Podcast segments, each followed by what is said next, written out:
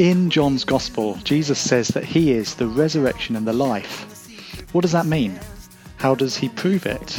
Well, we're going to spend some time in that gospel over the next few weeks here on this podcast as I play you some of the sermons I've given at my church on the topic. So let's dive into John now and see what he has to say.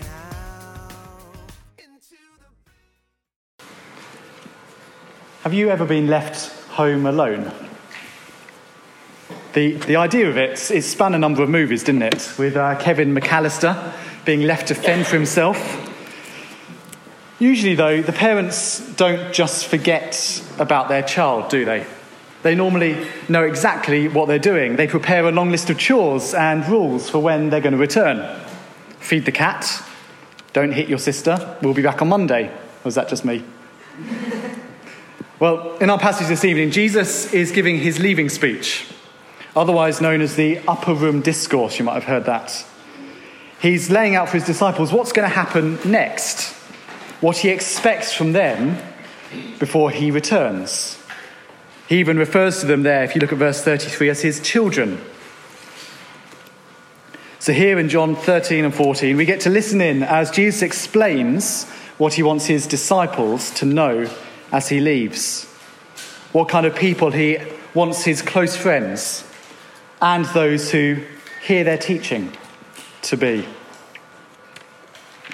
So, the first thing we're going to see is that the disciples are to know the cross is God's glory.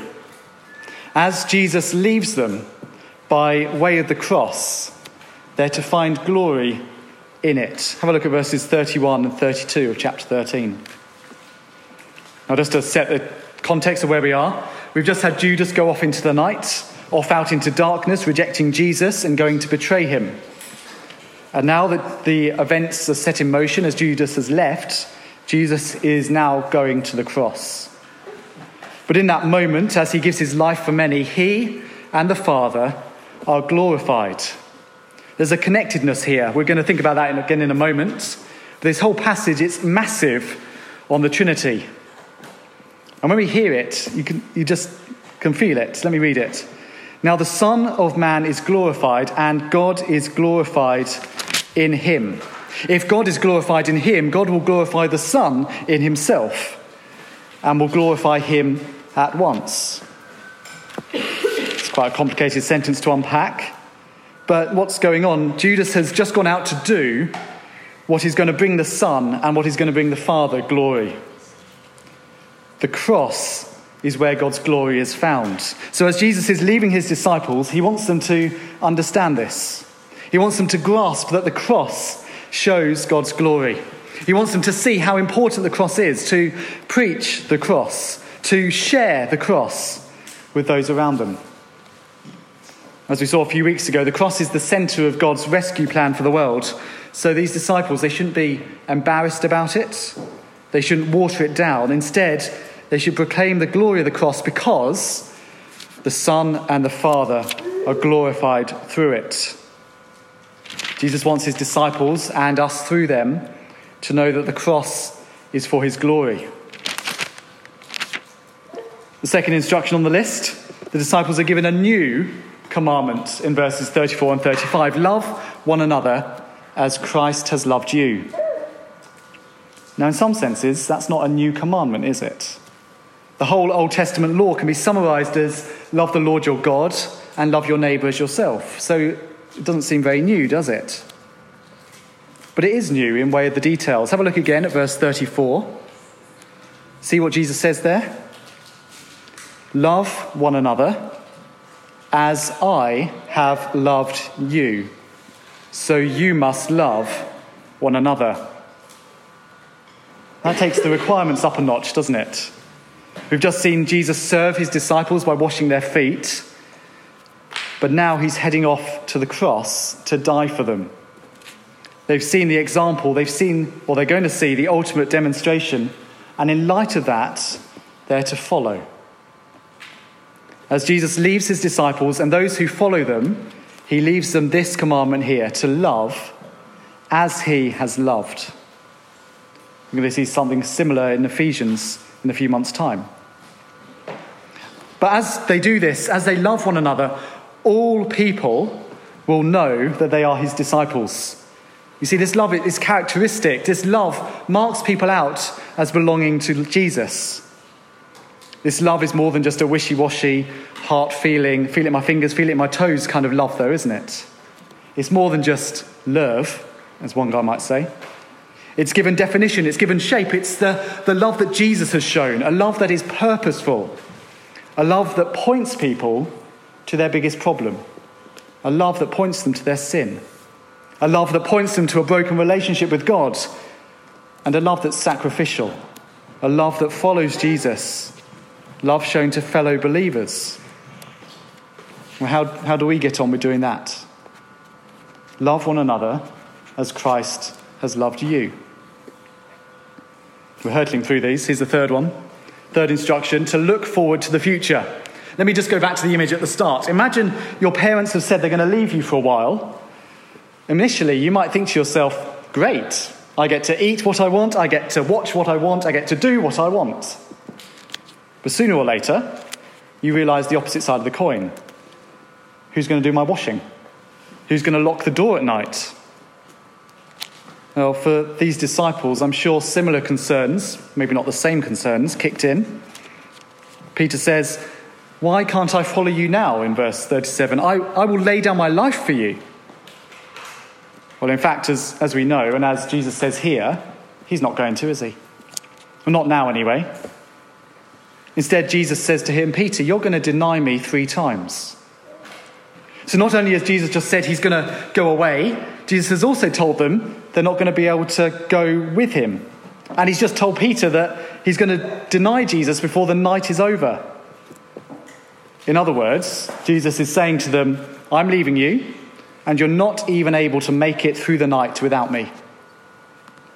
That's ample reason for them to be troubled, isn't it? That doesn't seem like he's saying what I'm saying. Doesn't seem like he's saying, look forward to the future. But see where Jesus goes next as we cross into chapter 14. Look what he says in verse 1 Do not let your hearts be troubled. You believe in God, believe also in me. What Jesus is saying here is that to trust him, to trust him that his departure is good. Jesus is giving his life for the disciples. He is serving them so that they can serve. It's not the other way round. Peter doesn't need to lay down his life for Jesus, it's the complete opposite. Jesus needs to lay down his life for Peter. We can sometimes fall into thinking that we need to serve Jesus so that Jesus serves us. We sometimes think that we need to do something so that Jesus can work.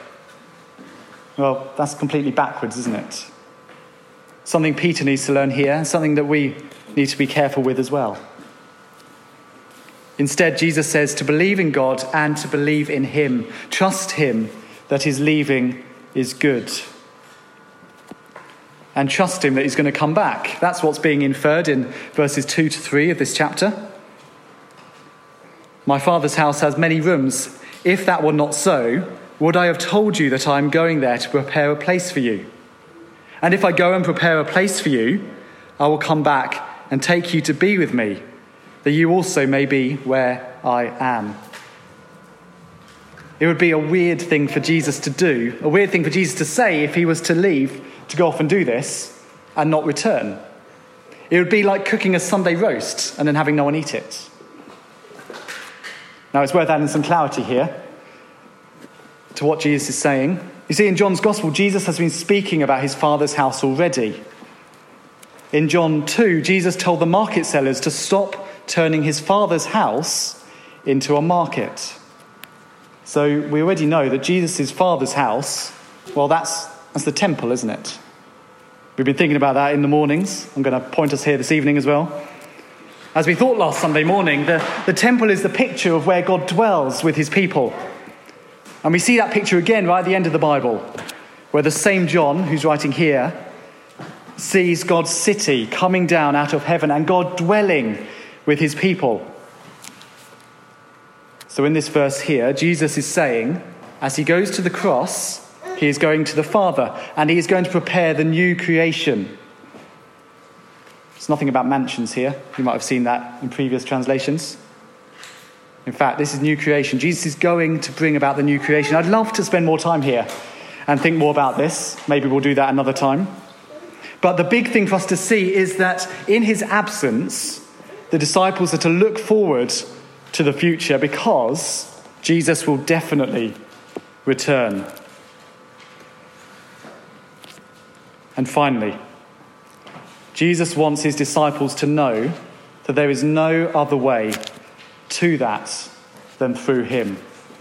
He wants them and us to believe that he is the way. As this passage has been working along, you might have seen a whole number of questions about going. Jesus tells his disciples back in verse 33 that where, they, where he is going, they cannot come. And then in verse 36, we see Peter say, Well, Lord, where are you going? And Jesus replies, Well, where I am going, you can't come now, but you will follow afterwards. Then in verse 4, Jesus says, You know the way to the place where I am going. Well, you can, you can understand why the disciples might be a little bit confused. Thomas pipes up and says, well, Lord, we, we don't know where you're going. So that's where this famous line from John comes in. Jesus answered, I am the way, the truth, and the life. No one comes to the Father except through me. It's only through Jesus that anyone can come to the Father. It's only through Jesus that anyone can dwell with the Father.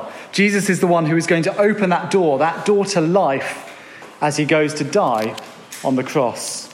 That's why no one can follow him now. He's the only one who can do that. But people can follow later through him. That has massive implications. We see some here in the passage. Just notice how, for the rest of this passage, everything is through Jesus. There's a lot of detail here we haven't got time to go into now. But notice how everything here is through Jesus. The first thing we see comes as Philip seems to miss the point, verse 8. Lord, show us the Father, and that will be enough for us. Jesus, just, just show us the Father. It's just a small request. I don't know what Philip expected, but the times in the Old Testament where God has been on display, well, they required a mountain and some fire and some smoke, trumpets, loud noise. Just a small request there, Philip, hey? But notice what Jesus says back to him. Jesus can say, If you've seen me, Philip, you've seen the Father. God's revelation of himself is through Jesus. There's a connection between the Father and the Son that just goes beyond our understanding. Something that we capture with the idea of the Trinity.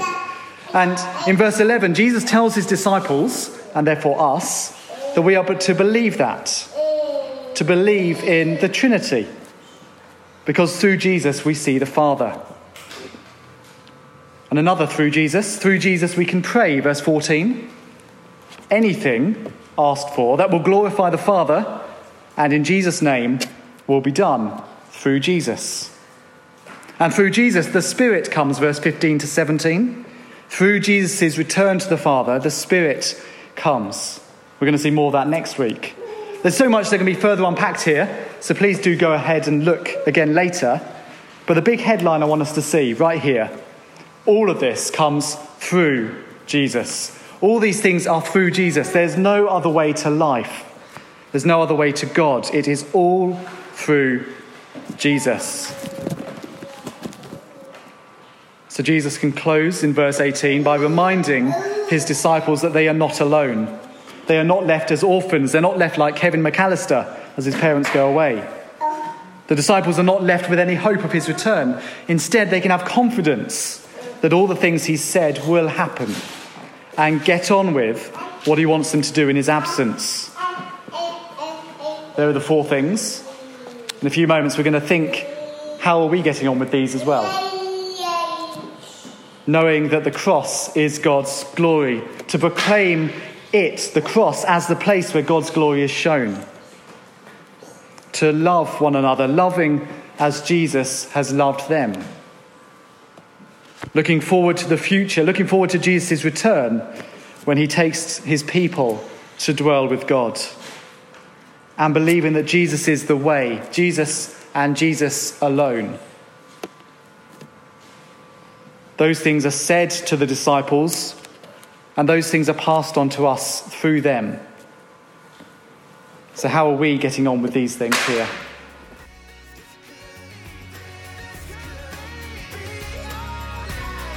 I hope you found that helpful and edifying.